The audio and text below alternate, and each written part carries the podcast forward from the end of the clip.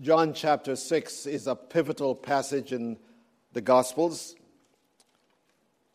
because John chapter 6 marks a line of demarcation between Christ and the people of his day.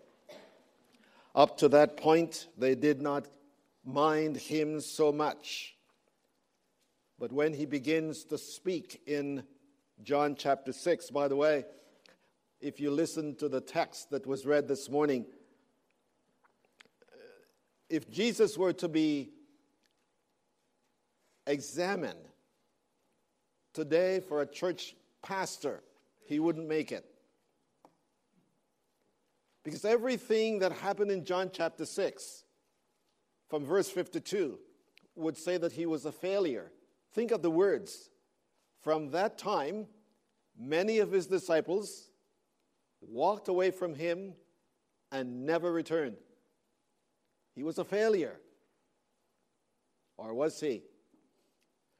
What John chapter 6 will do is the great divide, not only between the worldview that was present then, but the worldview that Jesus Christ, the divine, the heavenly perspective that he brings into the world. In 6 1 to 21, the miracle of the feeding of the 5,000, one of the best known miracles, is done. The people who saw the miracle and saw what had happened became so impressed with what Jesus had done that when Jesus said to his disciples, Let's go over the other side, they followed. And, and when, when, when Jesus met, uh, was met on the other side, they saw him, they said, Teacher, how did you get here? And, and it's an interesting thing. Again, here's another reason why Jesus would not be taken as a pastor. They said to him, Master, how did you get here? And listen to what he said. You did not come here because you saw the sign. You came here because you saw the miracle that filled your tummies. I mean, you don't know a pastor's heart when someone pays a second visit. You, you, you think, wow, thank you so much. And the temptation is, what did I say that impressed you? None of that, none of that. Jesus looked into the faces of those who, who came and followed and said, The reason you are seeking me is the wrong reason. You saw the miracle, you were satisfied, and you, th- you were thinking all the time, that's the kind of religion I like a religion that meets my material needs, a religion that satisfies my physical hunger.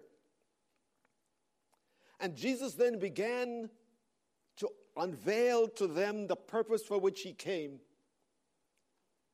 And he begins the whole series of claims and demands in verse 52.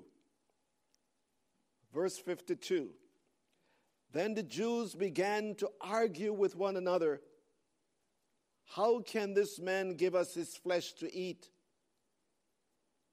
Where did that come from? Jesus had made the statement that unless you eat of the flesh of the Son of Man and drink of his blood, you have no life in yourself.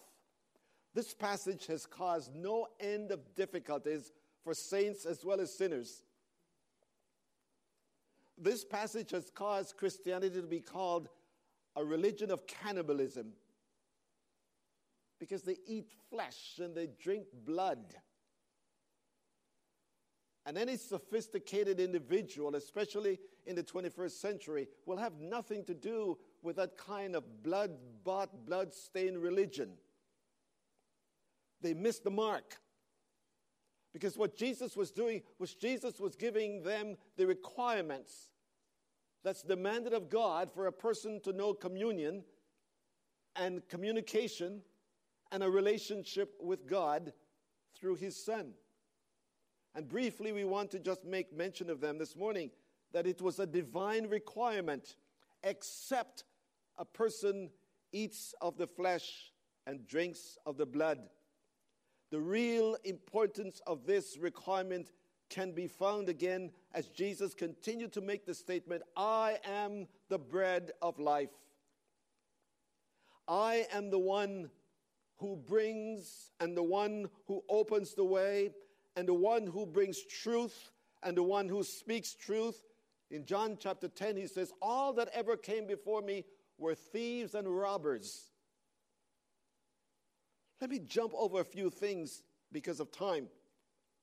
There are two things that were extremely difficult for people to take then as now. Number one, then as now, people do not like the exclusivity of Jesus. They do not like the fact that he claims to be the only one. I am the way. No man can come to the Father. And as he was, he was doing this, you could, you could almost feel the blood of his contemporaries boiling.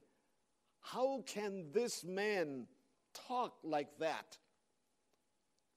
Why does he think that he has the, the, the, the, the, corner on truth? I am the bread. I mean, just think of what Jesus was saying. Bread was the staple from, for the people of his day. And when Jesus was making the statement, the I is in the emphatic I am the bread. For anyone to say that was either a, a, a, a saying of arrogance, of pride, or insanity. And they took issue with Jesus. His exclusivity I'll say something about that in a minute. Because, you know, people like to say Christianity is so exclusive, but you try to join any other religion and see if they don't have their exclusivity as well.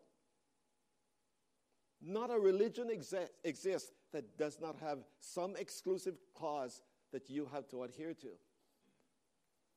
Even Baha'i, you know, you know, you know what the Baha'i people believe? believe that everybody is a part of everything, they accept everybody. And you say, But I'm a Christian. They say, But not you.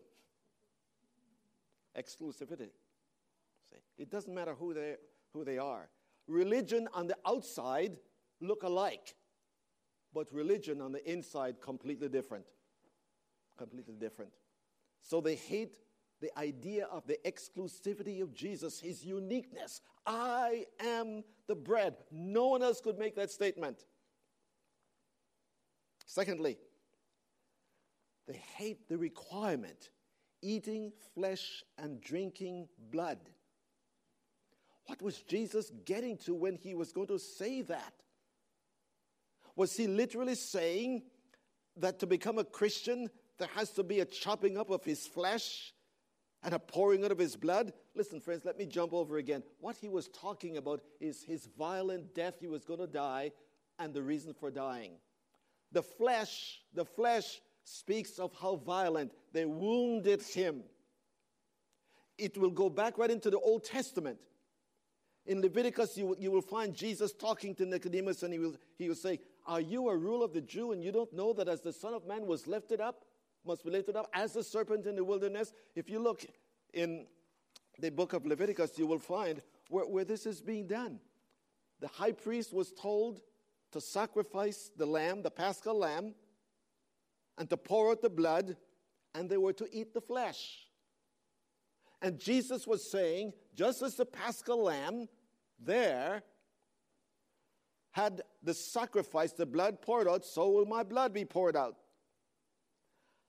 And just as the priests were, able to eat the flesh, so you will eat of my flesh in a sense by believing in me. This is what you're doing. So it is actually talking about believing in Jesus. When you believe in him, you eat his flesh and you drink his blood because his death becomes your death. His life becomes your life. But when they heard that, they were offended. And by the way, that is still happening today. So there you have the first part of this, which talked about what Jesus was saying and what he meant by what he was saying. Look at the result then. The result or the consequence of what he was saying, verses 55 and 56. Jesus gave two remarkable results of those who eat his flesh and drink his blood, who believe in him. This is, this is all that means. One, he talks about the immediate, the immediate.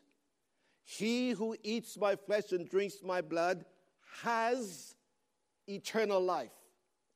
Has. Without that, without going to the cross, I heard, I was reading, I heard, listening to someone who said, I don't want to go to heaven on the back of some other man. The response, then you won't go to heaven. That's as simple as that. Because only one man can get you there. And, and, and here, the immediate, you have eternal life. None of us is born with eternal life. Eternal life is life that never ends. It is life that, that, that is super abundant. It, it, it is life that brings fullness. It's not existence simply. It is to be able to live with the chief kind of joy that we do not know here. Paul calls it a gift. All have sinned and come short of the glory of God, but the gift of God is eternal life. It is that which belongs to God, He gives to you and to me. And John, writing in 1 John chapter 5 and verse 13, he says, These things I am writing unto you that you may know that you have eternal life. Not that you might think, not that you might wait for. Those who eat of Christ and drink of his, his blood, that is, by believing in him, I'm stressing that again, has now. We have hope not only in this life. Paul was making mention of that forgiveness. My friends, you never know. You never know the depth of forgiveness until you need to forgive someone or someone needs to forgive you. It is then you come to understand what, what tremendous value forgiveness is. Forgiveness allows me to say, in as much as I have blown it, Jesus Christ did not die for perfect people. He died for sinners, and I'm one of them. Paul said, when Paul had been a Christian for over 30 years, you know what he said? I am the chief of sinners. But yet, he knew in whom he had believed eternal life. But there's the ultimate, there's the immediate, has it now. And I will raise him up in the last day. The last day is speaking of the end of time when Lazarus and Mary and Abraham and Peter and Paul and Spurgeon, and we can go on and name all the saints who have eaten of Christ. They're in the grave now. But, my friends, please listen. A day is coming when Jesus, who gave them eternal life in time, will make sure that that life continues into eternity. Our loved ones that are in the grave today, one day Jesus will call them. I love what someone said when Jesus raised Lazarus from the dead. He said, Lazarus, come forth. And it's a good thing he only said Lazarus. Because if he had made that statement in a Jerusalem, every grave would be empty. People who died believing in Jesus. And one of these days, He will call my mother's name, and she will come up from the grave. That's what Jesus promises. This is why when we come to the table and we remember Him, we remember not only our past, friends, but we are conscious of a glorious future we have. And when people say you are arrogant, because you say you know you have eternal life. It's not arrogance, it's gratitude. It is thankfulness. He loved me and gave himself for me. No other religious leader could do or say what Jesus said because only he has the words of eternal life. No one else does. Well, let's look quickly look at the response to Jesus when he said those things. Three brief remarks from verses 60 to 66. There is always a reaction when the claims of Jesus Christ are repeated, or when he said it, or when we say it on his behalf. First, there was a resistance to Jesus. Verse 60. And please note something here. Those who heard it and said, This is a hard saying. Who, and the word hard there is talking about something that is offensive, not something that is difficult. That's why Jesus again said to Nicodemus, Are you a ruler of the Jews and you don't know this? For the statement to be hard, the three translations that we use try to capture this. This is a difficult statement. Who can listen to it? The New American Standard Version. This is a hard saying. Who can hear it? The King James translation. This is a hard saying. Who can accept it? NIV. The idea of the word is not that it is difficult to understand, it is, is offensive. Who can talk about eating flesh and drinking blood? If there's one thing we don't like about Christianity, it makes statements that goes against the grain.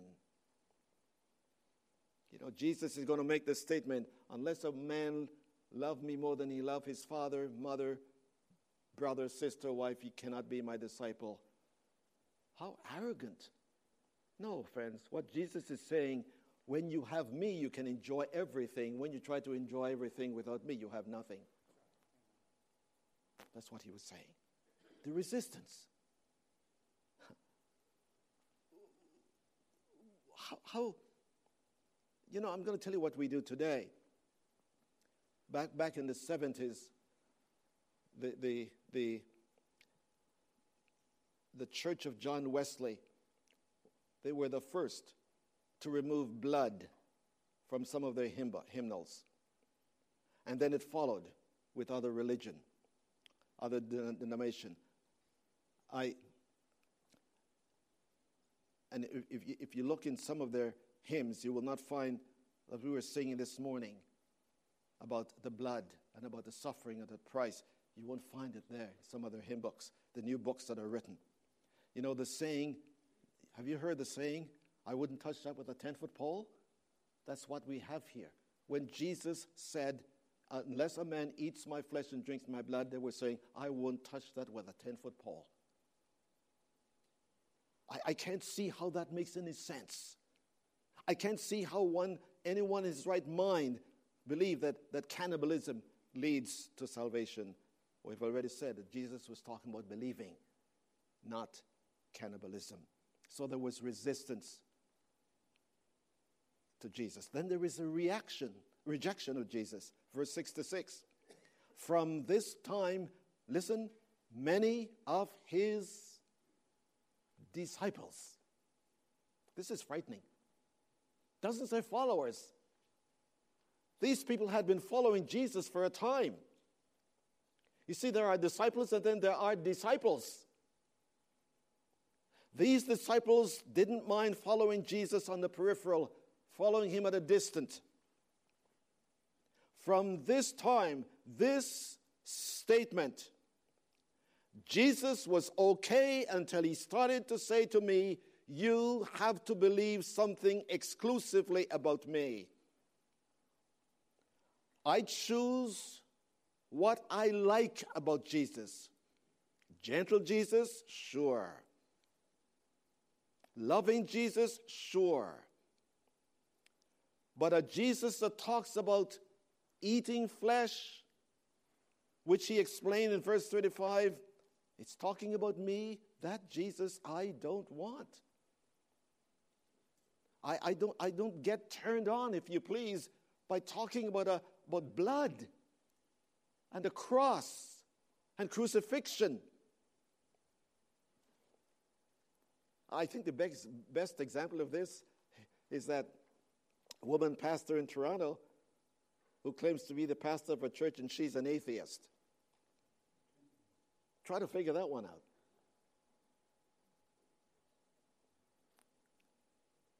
Trouble is, I know one or two people who go to that church.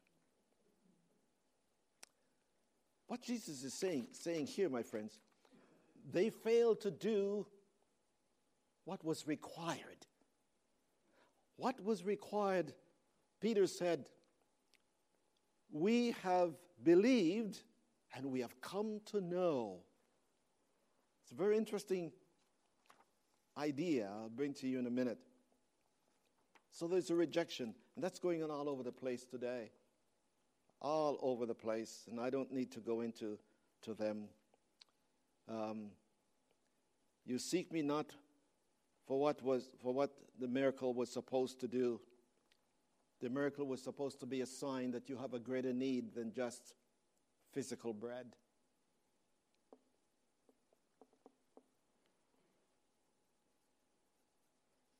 Look at the response. Peter responded. I, I, I, I try to figure this in my mind.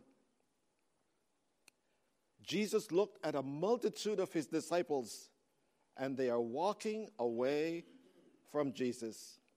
He's looking at them going. And look at the text. It says, Then he turned to the twelve. And he said, Are you also going to go away? I don't know in what tone Jesus said that. But one of the most beautiful things is that in asking the question, you can see that disciples are made by choices, not by demands simply. See, Jesus doesn't say to them, You have to be. No, he said, This is, this is the way it is. Will you accept it? As Napoleon said, one of the beauties about Jesus is that he never, he never wins people by the sword, he wins them by love. Peter said, Lord, please remember that this is the second time Peter is making this confession. In other words, Peter and the rest of the disciples had time to think through all the offers that came outside of what Jesus was saying. And so they said, We have believed what you said and we have come to know. We have an absolute certainty. Now, our conviction is based upon surrender to you. Don't, we don't have time to go through this. But when Jesus said, Whoever eats the first time, there was one Greek word that is used. And when he said in verse 54, and whoever eats, it's a different Greek word. Unfortunately, we don't have that division in English. But I want to close with how this was really an illustration for me. Our boy, when he was born, like we said, pizza was his diet until he became a teenager, until he went to university, actually.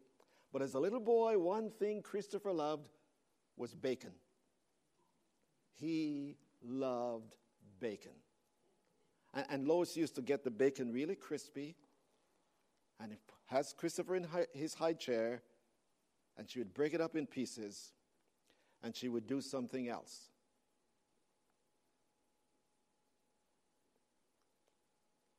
Half an hour later, you go back, and he hasn't swallowed it. You know what he's doing with it? Sucking it.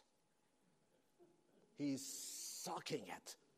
He is drawing out all the juices. I mean, and he one, one time we found him asleep with the bacon, bacon still in his mouth. he, he, was, he was savoring the taste. That's what Jesus used for the second eating. The first eating is when you believe. Peter said, We have come to believe what you said, but now we have come to know we have been sucking out the juices. Jesus said, I am the bread. And Peter said, We have eaten and we are satisfied. We're not hungry anymore. Jesus said, Drink my blood and you will never thirst. And so Peter said, We have drank by believing and now we are satisfied. That, my friend, is what Jesus is saying when we come to the table. We're saying, oh, by the way, that text isn't talking about communion. He's talking about the crucifixion. The communion is where we're savoring, is where we're sucking out the juices of who Jesus is. And please listen if you live to be a thousand, you'd never exhaust the juices in Jesus. Just think this morning, there are churches all around the world that are observing the communion. And listen, you know who they're remembering? Jesus. They're drinking and they're eating and they're satisfied.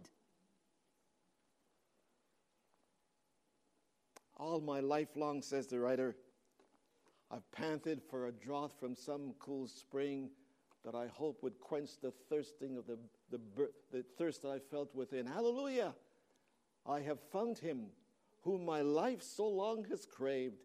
Jesus satisfies my longing. By his blood I now am saved.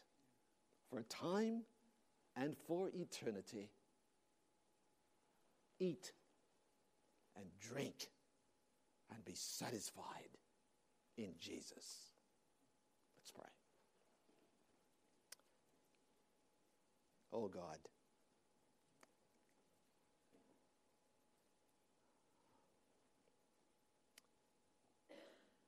How wonderful this is. Help us not to get tired of saying Jesus. Help us not to find his saying too hard because any saying he, he gives to us are sayings that will bring life, not death. And I pray, Lord, that our satisfaction will come not in what we do for Jesus, but what Jesus gives to us of himself. John wrote, These things I'm writing to you that we will have fellowship one with another, and indeed our fellowship is with the Father and His Son. Oh God, we rejoice this morning that we have one who satisfies us in time, one who takes care of the past, and one who will assure our journey and its destiny in the future, even Jesus Christ, in whose name we pray. Amen.